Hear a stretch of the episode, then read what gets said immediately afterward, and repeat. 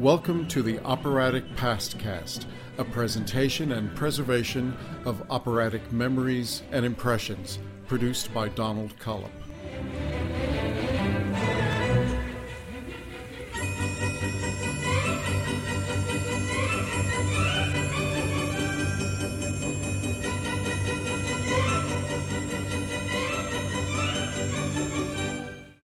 Episode 117 the 1959-1960 season of the Metropolitan Opera found Alfred Hubay as chief usher for Rudolf Bing's 10th season as general manager.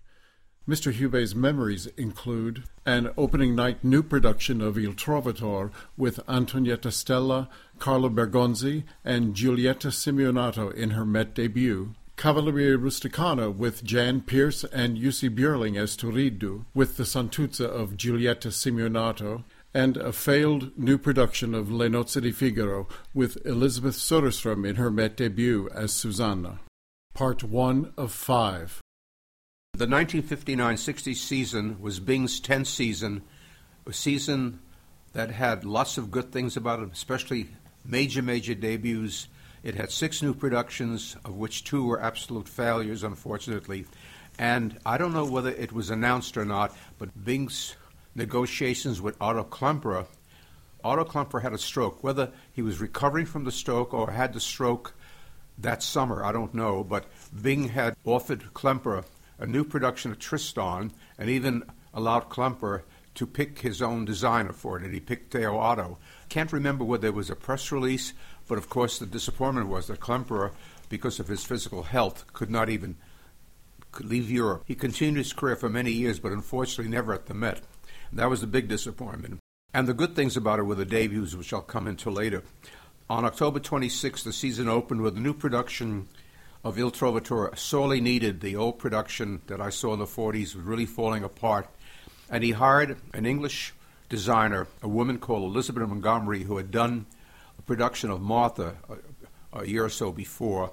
And she had the stage name of Motley and she was basically a ballet designer, very well known in England. And her Trovatore was quite wonderful in a way. It wasn't a great production, but it had painted flats, and she loved the color blue, so it had lots of life in it compared to the old production. And the painted flats were not being used in those days very much anymore.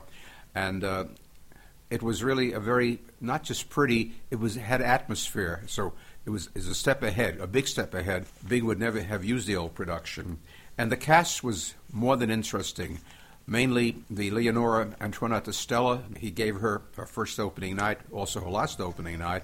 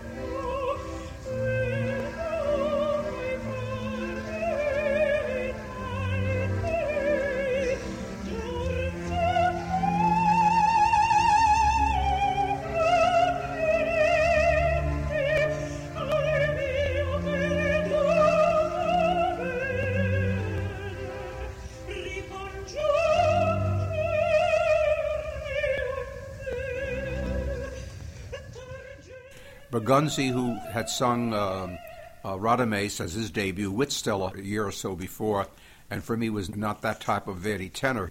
He actually, after the Radames, before this opening night, the season before, he had sung his first Rodolfo and his first uh, Cavaradossi, a much better singer uh, in, in that repertoire. But he was the uh, Manrico.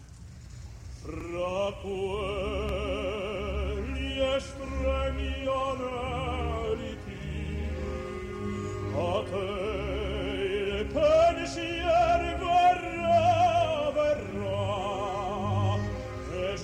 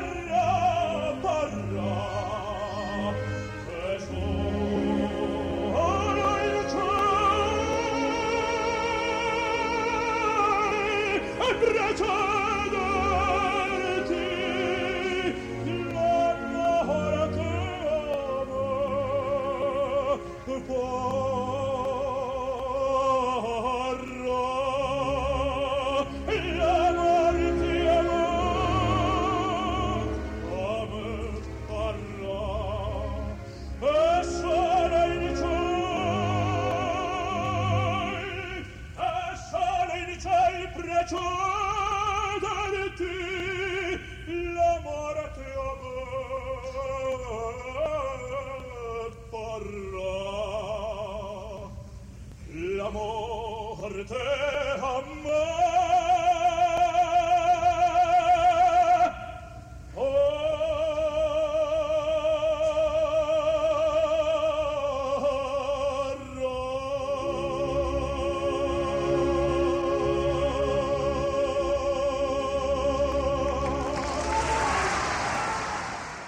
big, big, not surprised because people wanted to hear her. She had this big reputation from Europe and had been announced once before when she actually didn't fulfill a contract was the debut of uh, of Giulietta Simionato's Azucena, a woman of some years, maybe by that time, late 40s, maybe 50, very small, wiry little lady.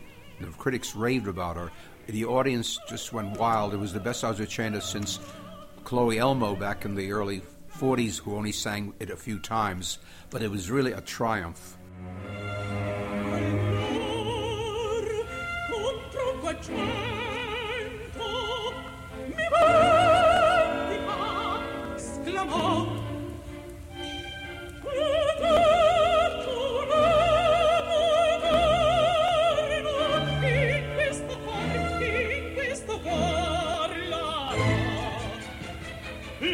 pasti il figlio giunse a rapir del conte. Lo trascinate in meno le fiamme arde un giappone.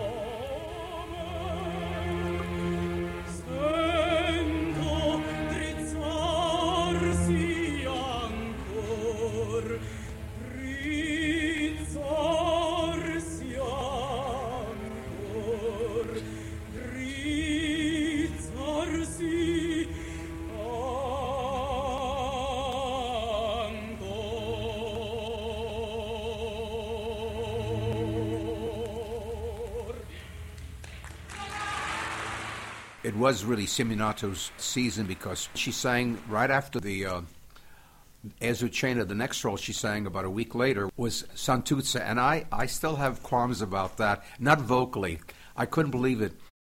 It was with Jan Peerce, of all people. He was the big surprise. Well, we had already heard her Azucena, so we knew what to expect vocally.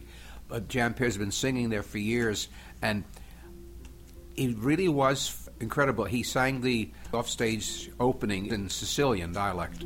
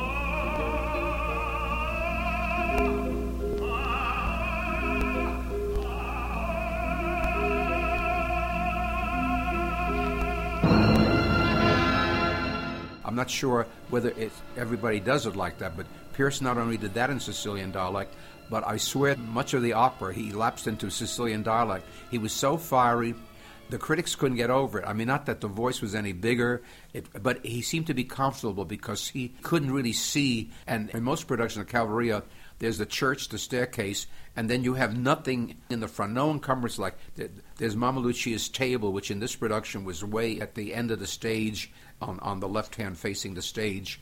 And he had no encumbrances, didn't have to worry about watching the furniture, which he was very careful about.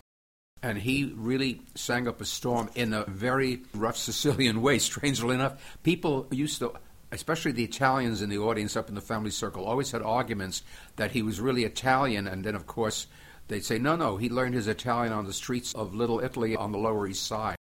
But the big surprise for me, and I don't forget it, and maybe it prejudiced me not against her vocal performance. Santuzza came out in the usual costume, but it was it was basically a shorter dress right under the knees, not a long skirt, and it was very popular among ladies in the 30s in this country, and it kind of got phased out after the war. They used to marcel their hair. There's a word marcel is sort of in waves, and I don't know. She might have done it in Italy, or it wasn't a wig, I don't think. She had marceled hair, and she wore high heels. For me, for me, I took one look at her before she opened her mouth. She looked more Chanel than she did Sicilian in her costume because very beautifully done with the typical peasant colors, but it was right under the knee and and high heels. Now, Simionato was a, a, very small woman. I had met her years later. I realized I'm not tall, but she was two, three inches shorter than me.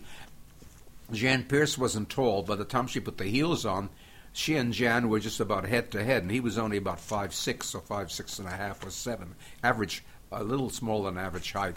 But I kept on listening to her and saying to myself, she's singing up a storm, but what is she doing? It's Easter Sunday in, in a village in Sicily with that marceled hair. I don't think it was a wig. I doubt it. I think she actually had it done by some Italian hairdresser here in New York because I didn't see marceled hair with any lady after the war, actually, in the 40s. And this was 1959. And uh, it's funny, she looked out of place, but when she did it with Björling, that was the last opera he ever sang at the Met. He did something that he never did on stage before. He acted. He never did any acting. He had stock gestures. He was short. He was pudgy.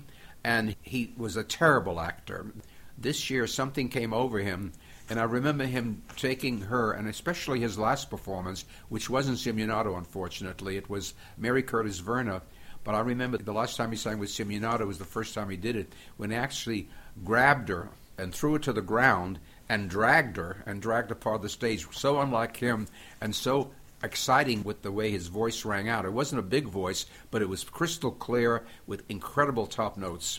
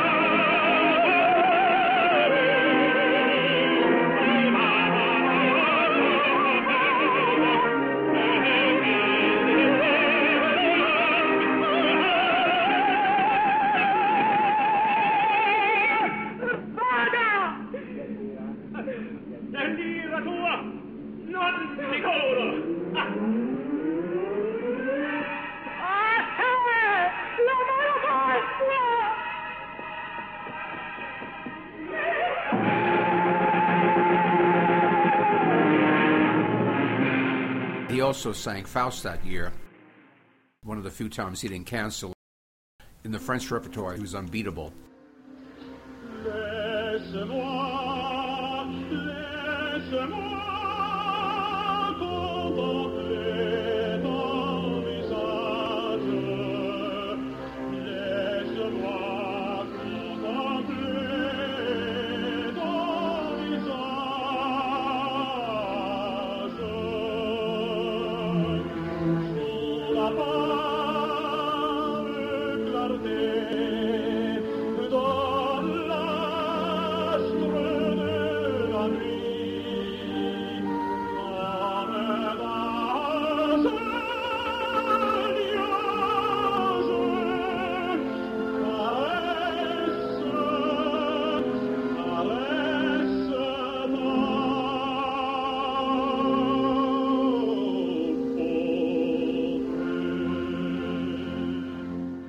After that, Giulietta Simionato sang an incredibly wonderful Amneris. I mean, so exciting. This little woman, the voice was a pure Verdi mezzo with the low going into the wonderful blooming top, and it was like gangbusters.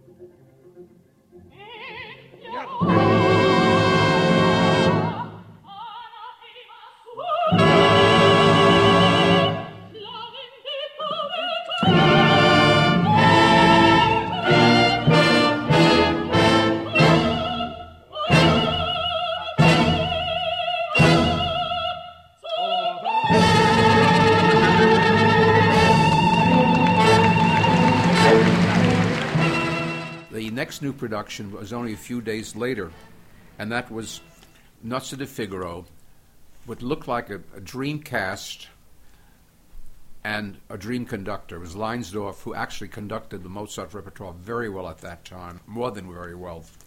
And uh, Cyril Ritchard was hired to direct it. He had done the Perichole, comes and directs the Figaro, and I don't know what was going on. I saw some of the rehearsals, and the designer was a wonderful British designer who actually did mostly ballet sets. His name was Oliver Messel, meticulous man for colors and all, and he did the Sleeping Beauty that opened the ballet season Margot Fonteyn at the Met in 49. Incredibly beautiful production. Then he started to do opera in Glyndebourne on a small scale. He did a part of it very ordinary, and but the second act, the boudoir scene uh, in the second act was the most beautiful scene.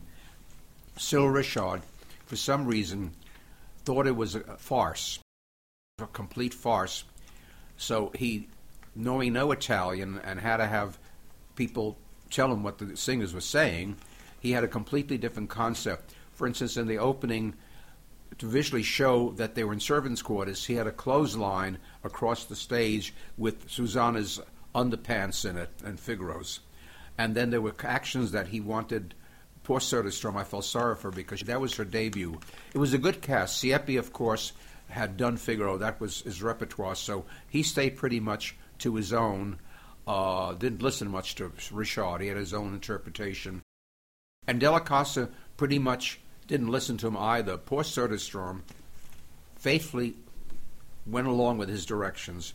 And it was really what should have been a comedy of, of manners at the most became a farce.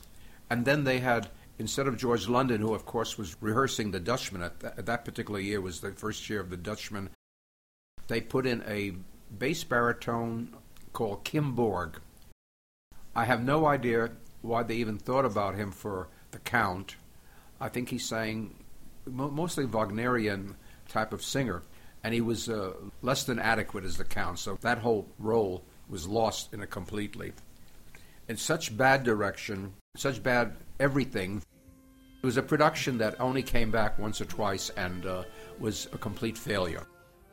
Many, many years later, when Söderström had retired, she came to the Met to be a guest for the uh, Swedish Opera Ball, and the Opera Club asked me if I would make a little speech about her debut, because I was the only one they found that was there.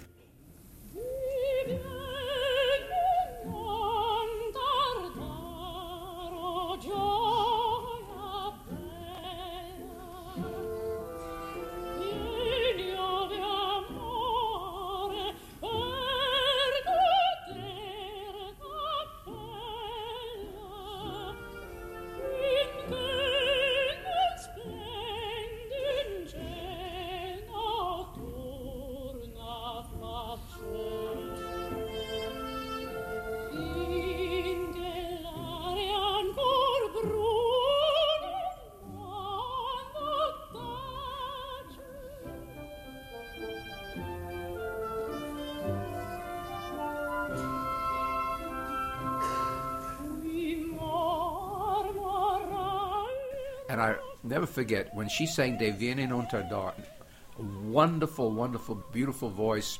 She held a few roses, and near the end, she kept dropping them one by one.